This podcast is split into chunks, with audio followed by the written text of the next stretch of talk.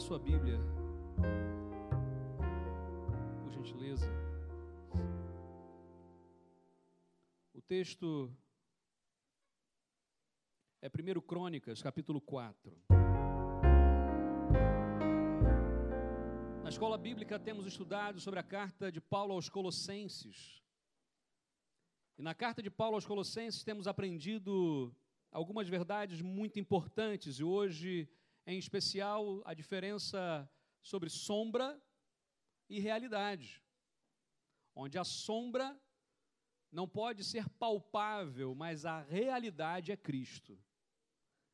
Baseado nisso, aprendemos que Deus ele nos chama para um relacionamento e por isso vamos ao Antigo Testamento buscar um exemplo de um homem que teve relacionamento com Deus. E por isso mesmo eu convido a abrir a sua Bíblia e partilhar com quem porventura não tenha, que esteja perto e ao seu lado, para que todos tenham a palavra de Deus. Diz assim o texto bíblico, 1 Crônicas, capítulo 4, versículos de 1 a 12. Os filhos de Judá foram Pérez, Esrom, Carmi, Ur, Sobal. Reaías, filho de Sobal, gerou Jaate, Jaate gerou Almai e Alaade. Essas são as famílias dos Zoratitas. Estes foram os filhos do pai de Etã, Jezreel, Isma e Idbaz. E era o nome da irmã deles, Azeleuponi. E mais, Penuel, pai de Gedor, e Ezer, pai de Uza. Estes foram os filhos de Ur, o primogênito de Efrata, pai de Belém. Azur, pai de Tecoa, teve duas mulheres, ela e Naara. Naara deu à luz a Alzão e Éfer, e Temene e Raastari. Estes foram os filhos de Naara. Os filhos de Ela, Zerete, Izar e Etnã, Cós gerou a Anube e a Zobeba e foi o pai da família de Aarel, filho de Arum. E foi Jabes mais ilustre do que os seus irmãos. Sua mãe chamou-lhe Jabes, dizendo: Porque com dores o dei à luz.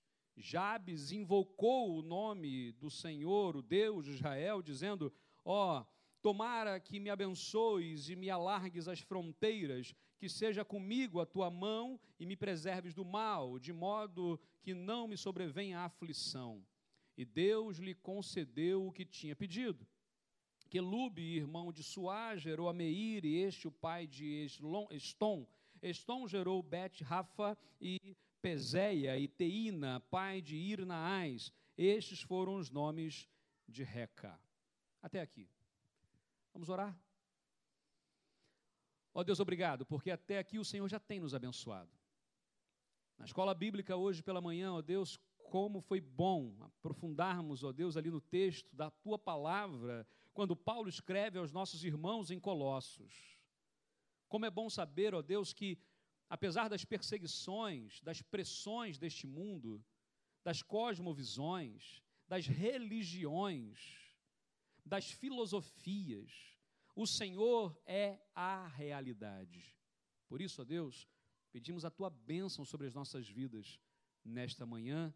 Ainda agora, Pai, quando olhamos para esse texto da tua palavra e lembramos deste homem, Jabes, e que a história dele, que a vida dele, que as atitudes dele venham também hoje, assim como aos Colossenses, a nós hoje, aqui no Porto a sermos também abençoados, encorajados e que haja salvação nesta manhã. Oramos, ó Pai, em nome de Jesus. Amém. É óbvio que esse é um dos textos, meus irmãos, que muitas pessoas que um dia se propuseram a ler a Bíblia toda, em algum momento se depararam com as genealogias.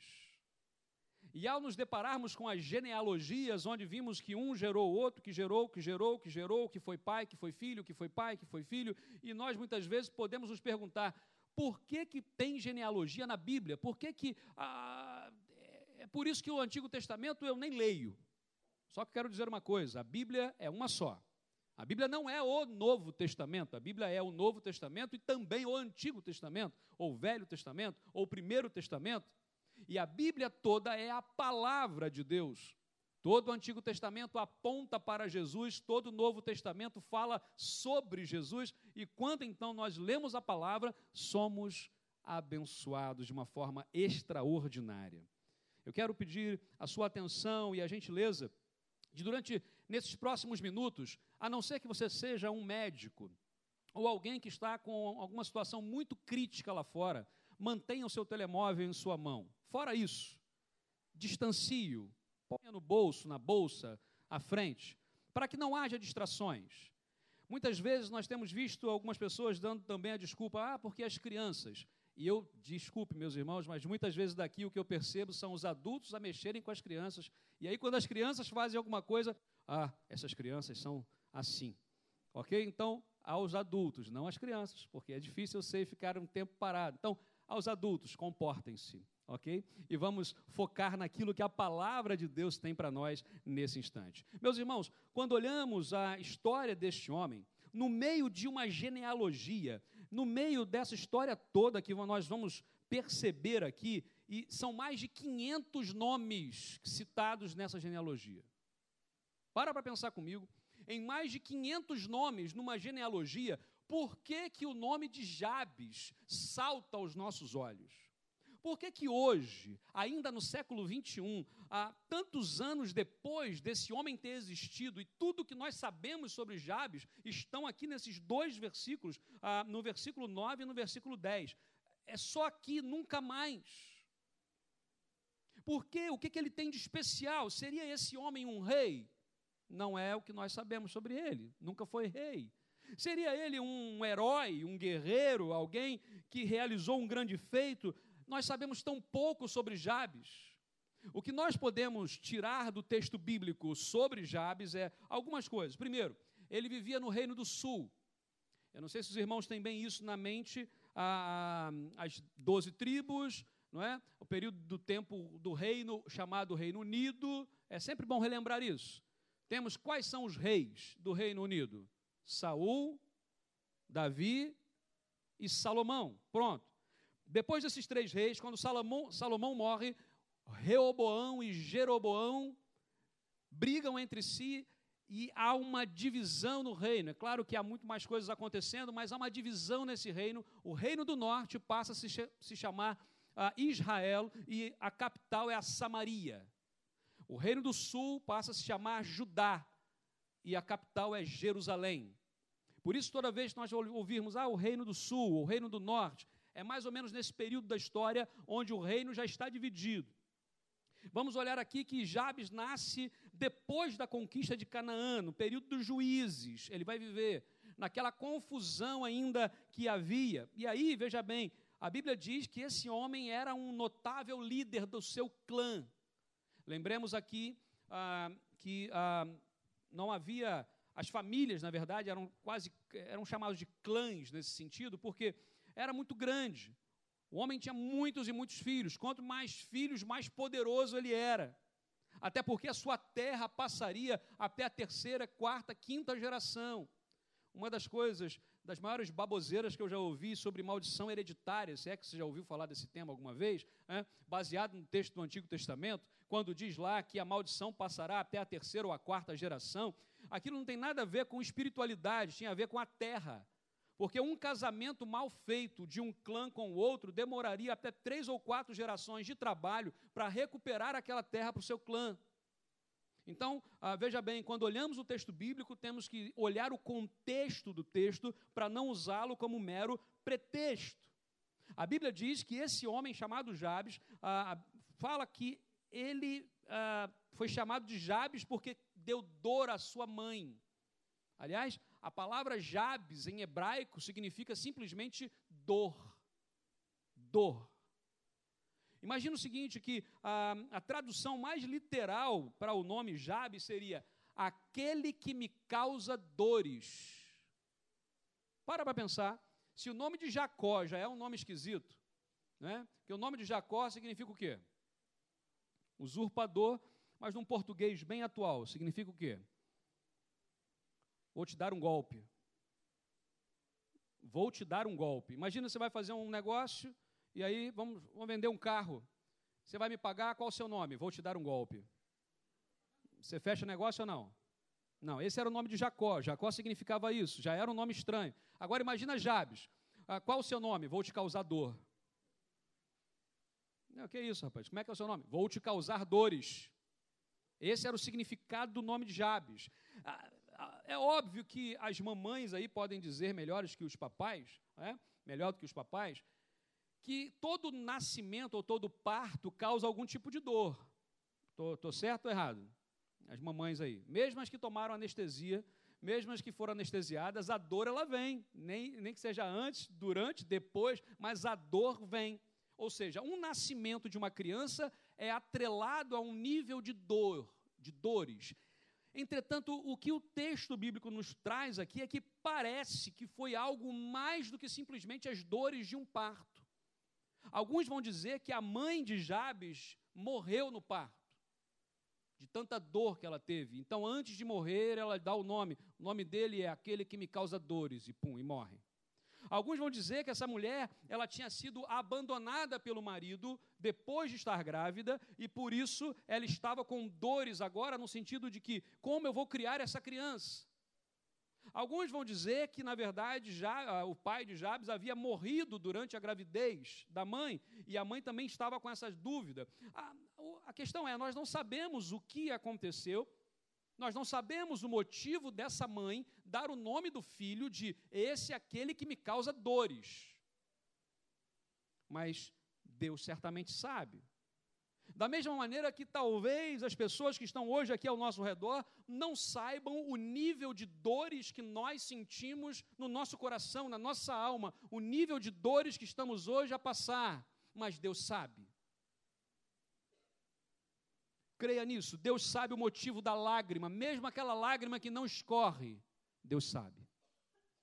Deus sabe o motivo da nossa dor, Deus sabe o motivo do nosso lamento. Somente Deus sabe com certeza o que causou aquela dor tão angustiante no coração daquela mãe. E somente o Senhor conhece o nosso coração. Então, com todo esse histórico, para para pensar comigo, se essa mãe morreu, tanta dor foi causada, se essa criança trouxe tanta dor ou tantas dores àquela família, como que essa criança cresceu? Hoje se fala muito em traumas, não é? Traumas quando somos crianças. Você tem trauma quando era criança? Eu tenho muitos traumas. Né? Tem muitos traumas. É. Traumas cranianos, traumas na canela e traumas também do comportamento. Né? Ah, uma vez a, minha mãe, por exemplo, para curar o tra... meu irmão que tinha um medo de caminhão, ele, ela colocou em cima do caminhão, pôs em cima do caminhão. E ele chorou, chorou, chorou, chorou, chorou. Tá calma agora, aconteceu alguma coisa? Não, então está curado. Pronto, desce. não estou falando para fazer isso, não, por favor, ok? Não é, não é uma regra, não. Mas traumas, nós temos traumas. Traumas de que caímos de uma altura, então temos medo de altura. Trauma porque ah, nós tivemos um, algum problema, por exemplo, com um animal. A Amanda deve ter um trauma com tucano. Você conhece aquele tucano, aquele pássaro que tem um bico enorme? Estávamos uma vez num parque das aves, lá em. Ah, como é que é o nome lá? Foz do Iguaçu, lá no, no, no, sul do Brasil, perto das cataratas do Iguaçu, um lugar lindíssimo. E aí ah, entramos na área dos pássaros lá, e na área dos pássaros mais raros. E estava um tucano assim, lindo, lindo. Parece que foi. Parece não, né? Deus pintou a mão aquilo, né? Pintado, aquele bico lindo, colorido, aquele degradê, aquela coisa. Eu falei, ah, a Amanda era pequenininha. Eu falei assim, ah, Amanda, faz carinho aí no, no, no, no tucano. E ela foi, na hora que ela foi, o bicho, bah, quase que ele arranca a mão. Ou seja, o trauma do tucano está estabelecido. Né? Toda vez que vê um tucano, a gente fala disso lá em casa. Ou seja, traumas nos fazem lembrar de coisas. Imagina que Jabes nunca poderia se esquecer de quem ele era. Ele era quem? Aquele que causava dores. Aquele que talvez promoveu a morte da sua mãe. Aquele que talvez promoveu o divórcio dos seus Ele carregava em si uma dor, alguma coisa que ele não podia ah, suportar. Entretanto, esse homem, que tinha tudo para ser alguém amargurado, ter uma alma amargurada, alguém triste, alguém mau, esse homem, o legado dele para nós hoje não é a dor. Qual é o legado desse homem para nós hoje? A sua oração. Inclusive, a parte da, da mensagem desta manhã é baseado no livro A Oração de Jabes. O legado que esse homem nos deixa não, era, não é a dor, não é a promoção da dor, mas é a oração. Ele orou e diz a Bíblia que a sua oração foi atendida, porque Deus atende, porque Jesus está além, acima de sistemas religiosos. Falamos sobre isso na escola bíblica hoje. A religião, Jesus supera a religião. Alguém pergunta para a gente: qual é a sua religião? A minha religião é Jesus, é o único que me liga novamente a Deus, ele é a minha religião. Não é um sistema doutrinário, não é uma igreja histórica, é Jesus, tão somente Jesus Cristo. Jabes, ele obviamente tinha algo muito forte na sua mente, no seu coração. É comum falarmos de oração. Entretanto, nas igrejas, seja elas quais forem, evangélicas, católicas romanas, ortodoxas, coptas, seja ela de qual matiz que for, mas se for cristã, fala-se sobre oração. Oração faz parte da nossa cultura. A oração, falamos de oração, fazemos estudos sobre oração. A grande questão é que, se orássemos um pouco mais, o nosso comportamento diário seria transformado. Porque se sabemos e oramos, o nosso comportamento na família muda. O nosso comportamento na sociedade muda. O nosso comportamento com as pessoas que nós conhecemos e não conhecemos muda. Porque o nosso paradigma é outro, o nosso pressuposto é outro. Nós não estamos partindo de um pressuposto de nós mesmos, do nosso coração, mas partimos do pressuposto do coração de Deus. Se Jabes partisse do pressuposto do seu coração, ele seria um homem que causaria dores, porque foi assim que ele nasceu, foi assim que ele foi ensinado, foi assim que ele cresceu. Entretanto, ele toma uma decisão na sua vida, assim como Abrão, nós falamos semana passada. Toma uma decisão, e a decisão dele é de relacionamento com Deus. Ele busca o Senhor pela oração. E por isso mesmo eu quero trazer essa temática baseado naquilo que estamos, estamos estudando nas cartas, ah, na carta de Paulo aos Colossenses, naquilo que estudamos na escola bíblica. O princípio que extraímos da lição de hoje é exatamente esse: é religião. É mais do que religião. Deus quer de nós relacionamento. Você pode dizer este tema comigo? Mais que religião, relacionamento. Mais uma vez, mais que religião, relacionamento. Diz o texto bíblico, versículo 10. Em primeiro lugar, o texto nos ensina: Jabes orou ao Deus de Israel. Além da oração, relacionamento, porque é isto que Deus deseja de nós. Deus não deseja de nós que nós façamos todas as coisas corretamente, isso é uma consequência. A consequência de termos um relacionamento com Deus é que as coisas serão feitas da forma certa. As consequências de nós termos um relacionamento com Deus é que teremos paz em nosso coração. As consequências vêm do relacionamento e não o contrário. Não há nada que nós possamos fazer para estabelecer um relacionamento com Deus. Deus já fez tudo. A obra de Cristo é completa, a obra de Jesus está feita para todo sempre. Quando nós olhamos o texto bíblico, nós aprendemos aqui que ah, Jabes, ele orou ao Senhor, o Deus de Israel, porque ele buscava relacionamento com Deus. Eu posso perguntar assim: quantas certezas nós temos? Quantas certezas? Pelo menos todo ser humano pode ter duas certezas na vida. Isso é se Jesus não voltar antes. Quais são elas? Que nós nascemos e que morreremos. Ponto. Todos, todas as outras certezas são incertas. Ah, eu tenho certeza que hoje eu vou almoçar. Já aconteceu comigo de eu sair de casa, ok? E, e, e falar, hoje eu vou almoçar.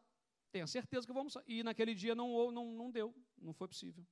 Eu só fui comer alguma coisa muito mais tarde, porque não foi possível almoçar. Quantas certezas? Algumas pessoas vão dizer assim: não, não é possível ter certeza alguma. Cientificamente falando, filosoficamente falando, não há como ter certeza. Né? Brincávamos lá que uma vez numa aula de física quântica na faculdade, o professor ele provou matematicamente de que há uma probabilidade de eu não estar aqui agora. Há uma, uma probabilidade baseada na física quântica de eu não estar aqui agora. Não é isso, doutor José Luiz? Há ou não há? Pela física há. E aí eu fico imaginando, irmão, se eu posso não estar aqui agora, onde eu estaria? Hum? Alguns aqui falam, ah, eu estaria debaixo do meu, do meu edredão. É? Outros falam, ah, eu estaria agora a, a tomar um bom café. Ah, eu estaria agora com o meu filho, com o meu neto, eu estaria agora. Onde nós estaríamos? Bom, a grande certeza é. Eu não posso ter certeza? Agora, em termos teológicos, a Bíblia nos desafia a todo momento de termos uma certeza.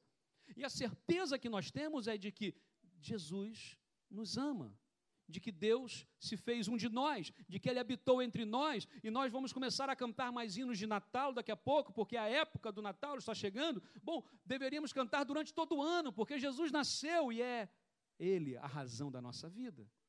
Meus irmãos, nós só temos a certeza de alguma coisa nesta vida se estivermos em Deus. Talvez poderíamos dizer aqui agora que a única certeza que temos é de que o Senhor está conosco. De que as misericórdias do Senhor se renovaram nessa manhã. Sabe por quê? Porque senão nós teríamos sido consumidos. A Bíblia diz em Lamentações de Jeremias, capítulo 3, de que se não fossem as misericórdias do Senhor, que se renovassem a cada manhã, nós seríamos consumidos. Então, se estamos aqui nesse momento, agora, é porque as misericórdias do Senhor se renovaram. Amém? Meus irmãos, olhamos a palavra de Deus e perguntamos como ter certeza de que então uma oração vai ser ouvida. Como é que Jabes tinha certeza de que a oração dele seria ouvida? Quando é que nós temos a certeza de que uma oração que nós fazemos, Deus está ouvindo e ele vai atender? Como? Qual é a certeza? Como isso é possível? Qual é o segredo disso? Ora, o que a Bíblia nos ensina é de que Deus precisa ser o sujeito ativo da oração e não nós.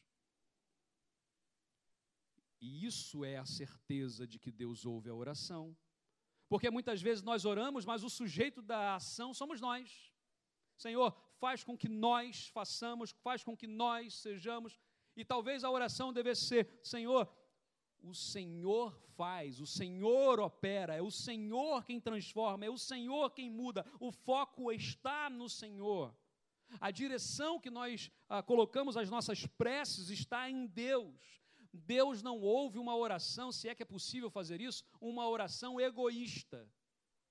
Não existe oração egoísta. Não dá para dizer assim, Senhor, abençoa Fulano, porque aí eu vou ser também abençoado.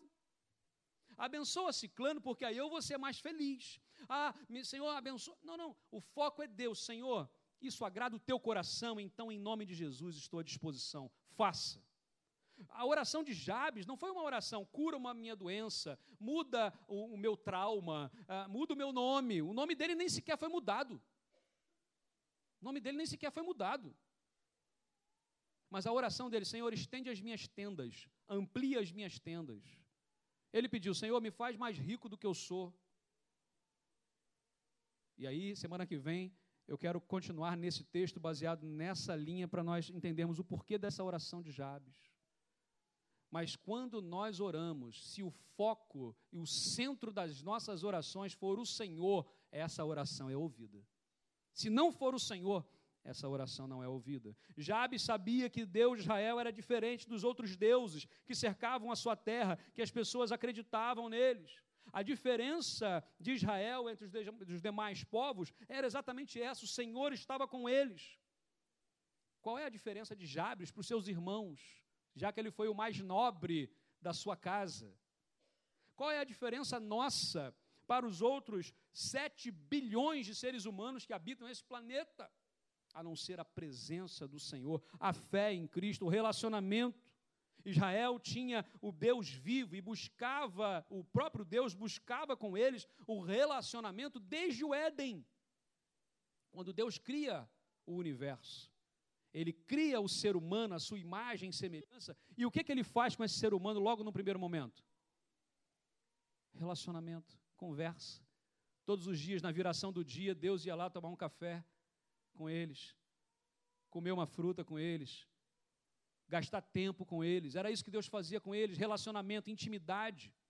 E quando entra o pecado na história, afasta o homem de Deus, e o ser humano agora está longe de Deus, mas Deus não desiste de nós, e Deus busca o nosso coração o tempo todo, não forçando a porta, porque Jesus não arromba a porta do coração de ninguém. A Bíblia diz que Jesus está à porta, ele diz: Eis que estou à porta e bato. Aquele que abre, aí sim eu entro, aí sim a festa está completa, aí sim a salvação está estabelecida. Jabes, ele pôs a sua fé no Deus de Israel e isso direcionou a sua vida, isso direcionou a sua oração. Em quem nós temos posto a nossa fé? Em quem? Porque se a nossa fé de boca estiver em Jesus, mas na prática estiver em nós mesmos, não adianta. Uma das orações mais, aliás, um dos pedidos mais estranhos, mas mais legítimos que eu, que eu lembro, é daquele jovem que, quando chega perto de Jesus, né, e Jesus pergunta para ele: Crês tu nisto? E ele, ele fala assim: Eu creio, mas ajuda-me na minha incredulidade. Como é que pode crer e ser incrédulo? Nós somos assim. Há dias que nós amanhecemos o dia e somos as pessoas mais piedosas da terra. E temos uma fé que pode vir o que for, que nós estamos ali firmes e firmamos o pé e Deus está comigo e nada pode me abater. E há dias que nós amanhecemos perguntando, Senhor, o que eu vou fazer da minha vida hoje? Porque algumas coisas não fazem sentido. Porque o meu coração está entristecido, porque a saúde me deixou, porque me abandonaram, me traíram, problemas que não param de vir sobre a minha vida. A Bíblia nos fala que esse homem orou ao Senhor. O Deus de Abraão, de Isaac e de Jacó é o mesmo Deus de Jabes. O mesmo Deus de Abraão, Isaac, Jacó e Jabes é o mesmo Deus do João. É o mesmo Deus que hoje está conosco aqui. Amém?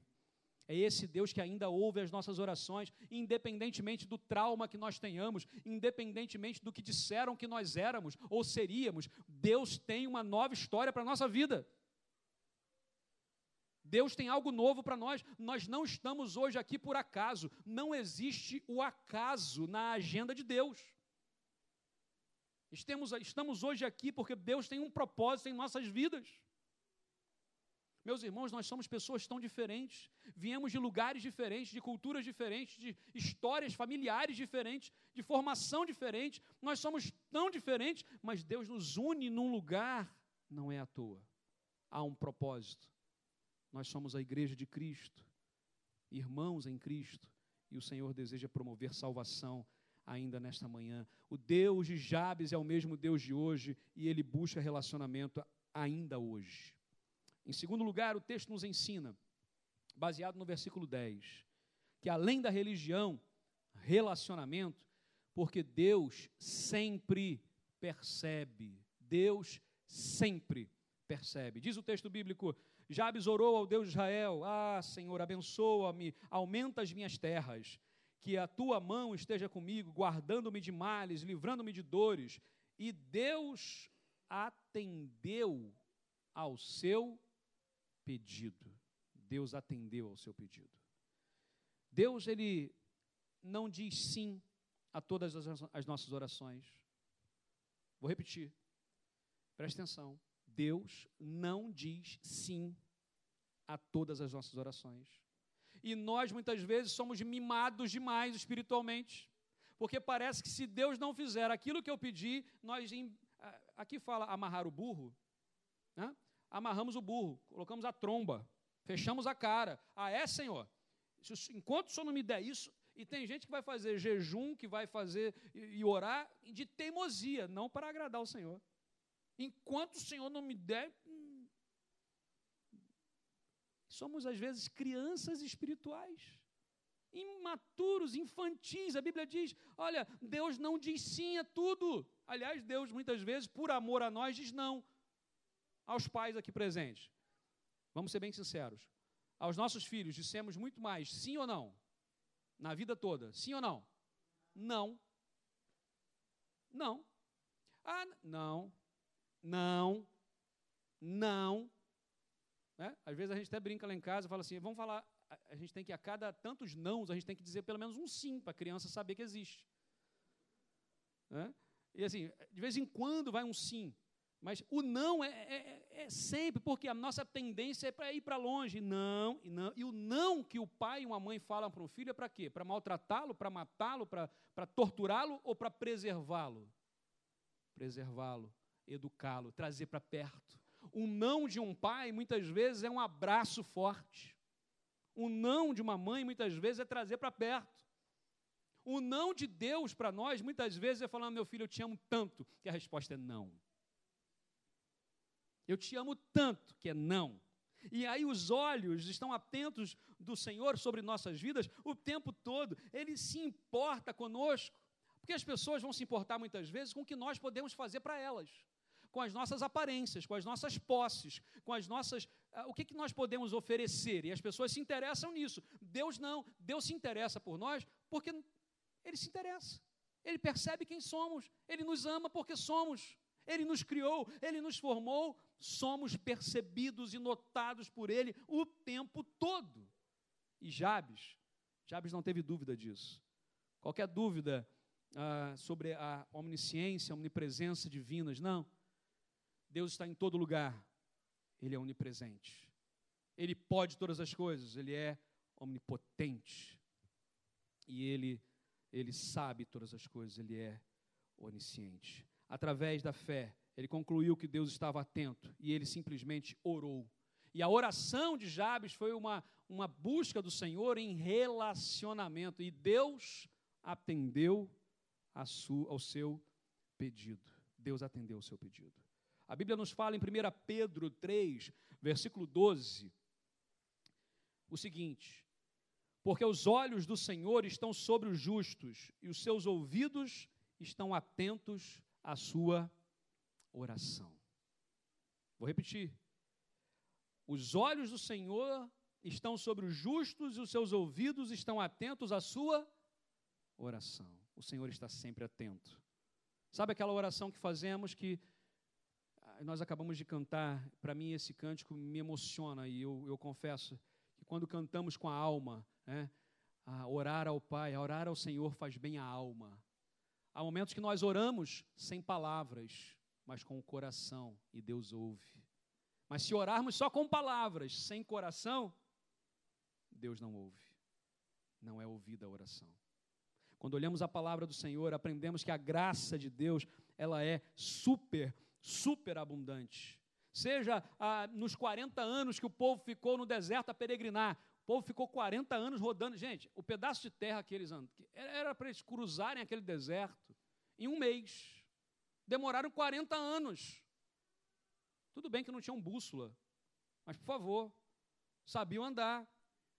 Ninguém melhor do que aqueles homens para andar no deserto e se orientarem. Ok, 40 anos.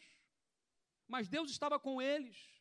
Ou por 70 anos na Babilônia, no cativeiro babilônico, Deus estava com eles. Ou por 14 anos para reeducar Paulo à fé. Porque a gente brincou essa semana na Casa Farol, né? Depois que Paulo caiu do cavalo, na visão, até ele começar a ser o apóstolo Paulo, foram 14 anos. Reestudando, revendo a sua visão, vendo, deixando Deus agir no seu coração, porque ele tinha vivido a vida dele inteira numa religiosidade, e agora Deus o chama para um relacionamento. E Paulo tinha que rever isso. 14 anos Deus estava com ele. Na vida de Jabes, foi concebido com dor, com sofrimento. A sua marca poderia ter sido a autocomiseração. O que, que é isso? É aquela pessoa que gosta que todos sintam pena dela. E a gente, todos nós temos um pouquinho disso. Alguns mais, outros menos. E se você pensou em alguém, acabou de pecar. E eu acabei de pecar porque eu julguei você. Ponto. Vamos pedir perdão ao Senhor. Mas a autocomiseração é algo que nós temos, todos nós. Aí em algum momento nós queremos fazer assim aquela coisa, sabe, de que. Ah, e a pessoa para sentir pena da gente. Jabes poderia ter sido um homem assim.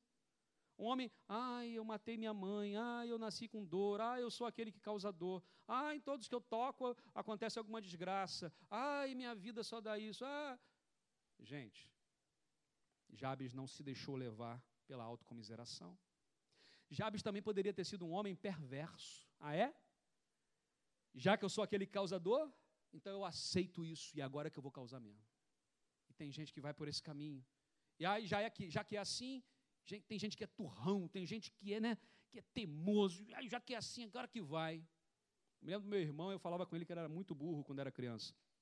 Porque quando a minha mãe vinha para me bater pra, pra, pra, com uma varinha, é, porque naquela época podia bater e corrigia, e eu amo a minha mãe por isso. Ó, coisa estranha. Né? Interessante. E aí, quando minha mãe vinha lá de longe com, a, com, a, com, a, com aquele chinelo havaiana, aquilo deixa uma marca que nunca mais sai, né? Quando minha mãe via lá, o que, que eu fazia de cá? Ah, já chorava. Gente, chorar abrando o coração de qualquer um. E eu aprendi isso muito cedo. Eu chorava com minha mãe longe. Quando ela via bater, ela já era aquela chineladinha, né? Acabou. Uma só, tá bom. O meu irmão não. Meu irmão, minha mãe vinha e batia ele. Aí ela, pá, e ele. E pai. Aí eu, chora, seu burro. Para de se fazer de forte, porque às vezes a gente fica assim na vida, a gente tenta se fazer de forte, mas a gente não é tão forte assim. E é tão bom quando podemos abrir o coração e chorar na presença do Senhor. Deus, obviamente, sabe o nosso coração. Ele sabe o que vai na essência da nossa alma. Ele sabe quem nós somos. Ele sabe do que precisamos. Esse homem que poderia ter sido autocomiserado, esse homem que poderia ter sido um perverso, esse homem que poderia ter causado dores, esse homem é o mais nobre da sua família. Ele se torna o homem mais nobre da sua casa. Um homem correto, um homem íntegro, um homem que tem uma fé em Deus inabalável, ao ponto de buscar relacionamento. E Deus atende ao seu pedido. Deus, ele ouviu a oração desse homem, porque Deus está atento, sempre atento. Deus sempre percebe. Deus sempre entende quem nós somos. Às vezes nem uma esposa entende o marido, nem o marido entende a esposa, nem um irmão entende o outro. Às vezes amigos não se entendem, mas Deus percebe, Deus entende, Deus sabe quem nós somos. Jabes ele tinha tudo para dar errado, poderia ter escolhido o caminho mau, poderia ter fracassado, mas ele ousou orar ao Deus de Israel. Deus está sempre atento. E assim, caminhamos para esse final, onde eu quero deixar essas duas, duas palavras em especial. Ousa ousa orar ao Senhor. Ousa buscar relacionamento com Deus. E segundo, experimenta o poder de Deus na tua vida. Apesar de tudo que você já viveu, tudo já, que já te disseram, todas as experiências, deixa Deus agir. Não mais reaja, porque nós temos essa coisa do reagir. Se fizer assim, eu reajo assim. Se fosse assim, Jabes só causaria dor a vida inteira. Mas não. Hoje Deus nos convida para um relacionamento. E Ele quer mudar a nossa maneira de ver o mundo, a nossa cosmovisão. Porque Jesus é maior do que religião. Mais do que religião. É relacionamento. Jesus é o nosso Senhor e nosso Salvador. Você pode fechar os seus olhos nesse instante. Ó oh Deus, obrigado, Pai. Porque até aqui nós temos ouvido a tua palavra. O desafio do Senhor para nós. E sabemos, ó Deus, o quão limitados somos. Mas quando olhamos para o exemplo de Jabes, quando olhamos, ó Deus, para o exemplo dos nossos irmãos em Colossos, que também sofriam perseguição, e as pessoas estavam em cima deles, e dúvidas surgiam em seus corações, meu Deus, a tua palavra nos ensina que essas perseguições, que todas essas certezas humanas são sombras, mas que Jesus é a realidade. E Jabes, naquele dia, resolveu, ó Deus, crer no Senhor de todo o seu coração, de todo o seu entendimento, e por isso se tornou o mais nobre da sua casa, porque a sua fé estava em Ti, ó Pai. Meu Deus, nessa manhã, através da oração que fazemos, da confissão dos nossos pecados a Ti. Transforma o nosso ser, ó Pai. Traga paz aos nossos corações, a reconciliação que só Jesus pode fazer, ó Pai. Não nos permita mais viver naquilo que poderíamos ser, mas viver naquilo que devemos ser com a tua presença em nós, ó Pai. Oramos em nome de Jesus. Amém, Pai.